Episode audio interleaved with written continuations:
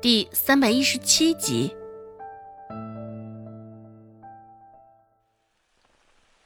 顾寒生也并未再多说些什么，带着周芷便离开了原地。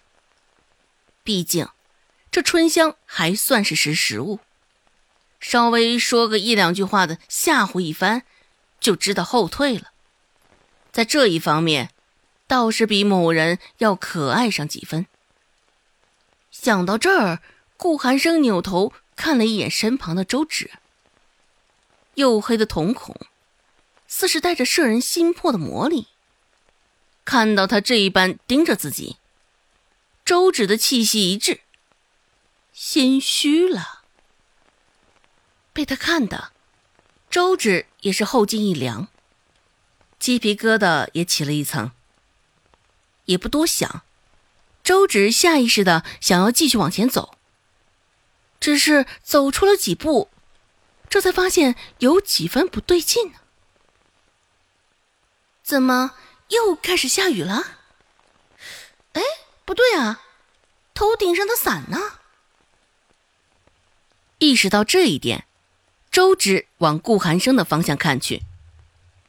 原本站在他身边，给他撑伞的那个男人，现在还站在原地。察觉到周芷的视线，顾寒生挑了挑眉，似是含着几分玩味，也属实带着几分好整以媚的看好戏。因为先前的心虚，周芷也是有些心不在焉。现在后知后觉的反应过来，头顶上已经沾了一层薄薄的水雾气了。周芷咬了咬后槽牙，继而又抹去头顶上的那一层水雾气。像是抹了蓖麻油一般，原本有些毛躁的头发，现在也被他敷得甚是服帖，油光锃亮的就贴在他的头皮。好在周芷的头发也不算少，这般贴着，看上去也不算滑稽。顾寒生依旧站在原地，端着刚刚那副表情，甚是悠闲地看着周芷。就像是在看一个笑话一般。周芷撇撇嘴，忙小碎步的跑回顾寒生的身边。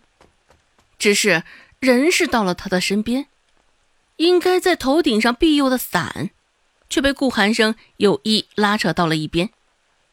寒凉刺骨的秋雨，就这样打在周芷的身上。周芷的衣衫反复浆洗多次了，本就粗糙。现在更是薄的透风。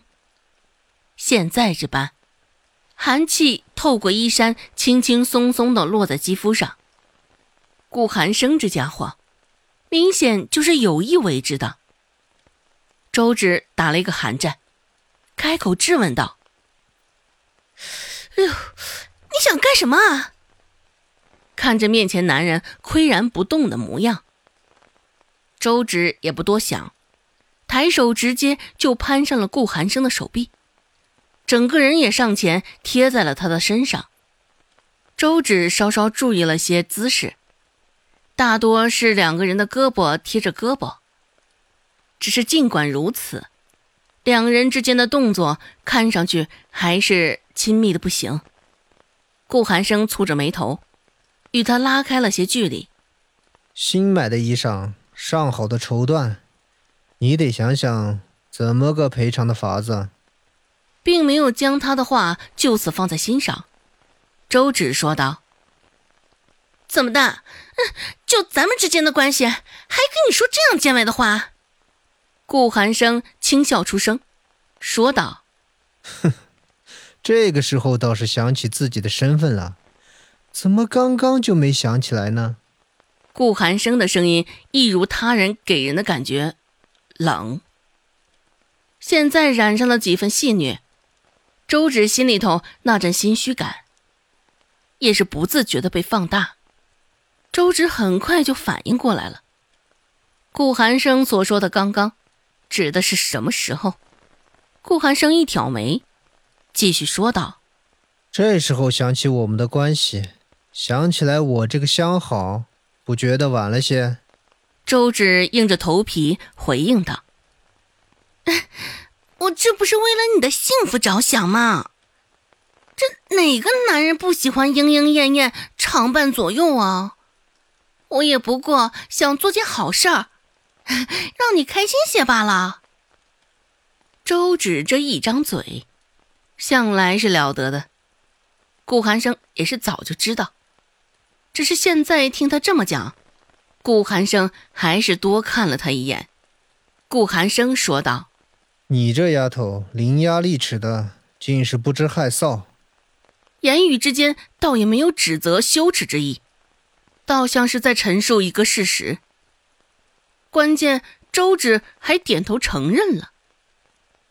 周芷脸不红心不跳的。重新攀上了顾寒生的手臂，再正常不过的开口说道：“啊，在你面前我还能害羞吗？害羞了，我可就没法给你当童养媳了。我还指望着仰仗着你，给我惩恶呢。”童养媳这三个字从周芷的嘴里念出来，压根儿没有停顿。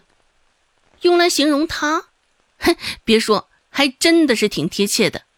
顾寒生说道：“你还真是大方。”周芷点点头，假装没有听明白他话中的讽刺意味。那可不是啊，必须的。你小气，只能我来大方，哼，给你撑住场子了呀。说话的时候，还不忘给了顾寒生一刀。对于顾寒生来说，那也不过是一点小花样罢了，全然没有放在心上。顾寒生挑了挑眉，突然低下头，一下子大大拉近了他与周芷之间的距离。眼前的光线突然暗了下来，看着眼前突然放大的俊脸，周芷也毫无防备，心头被猛地吓了一跳。原本还攀在顾寒生身上的那两截手臂，现在也被吓得松开了。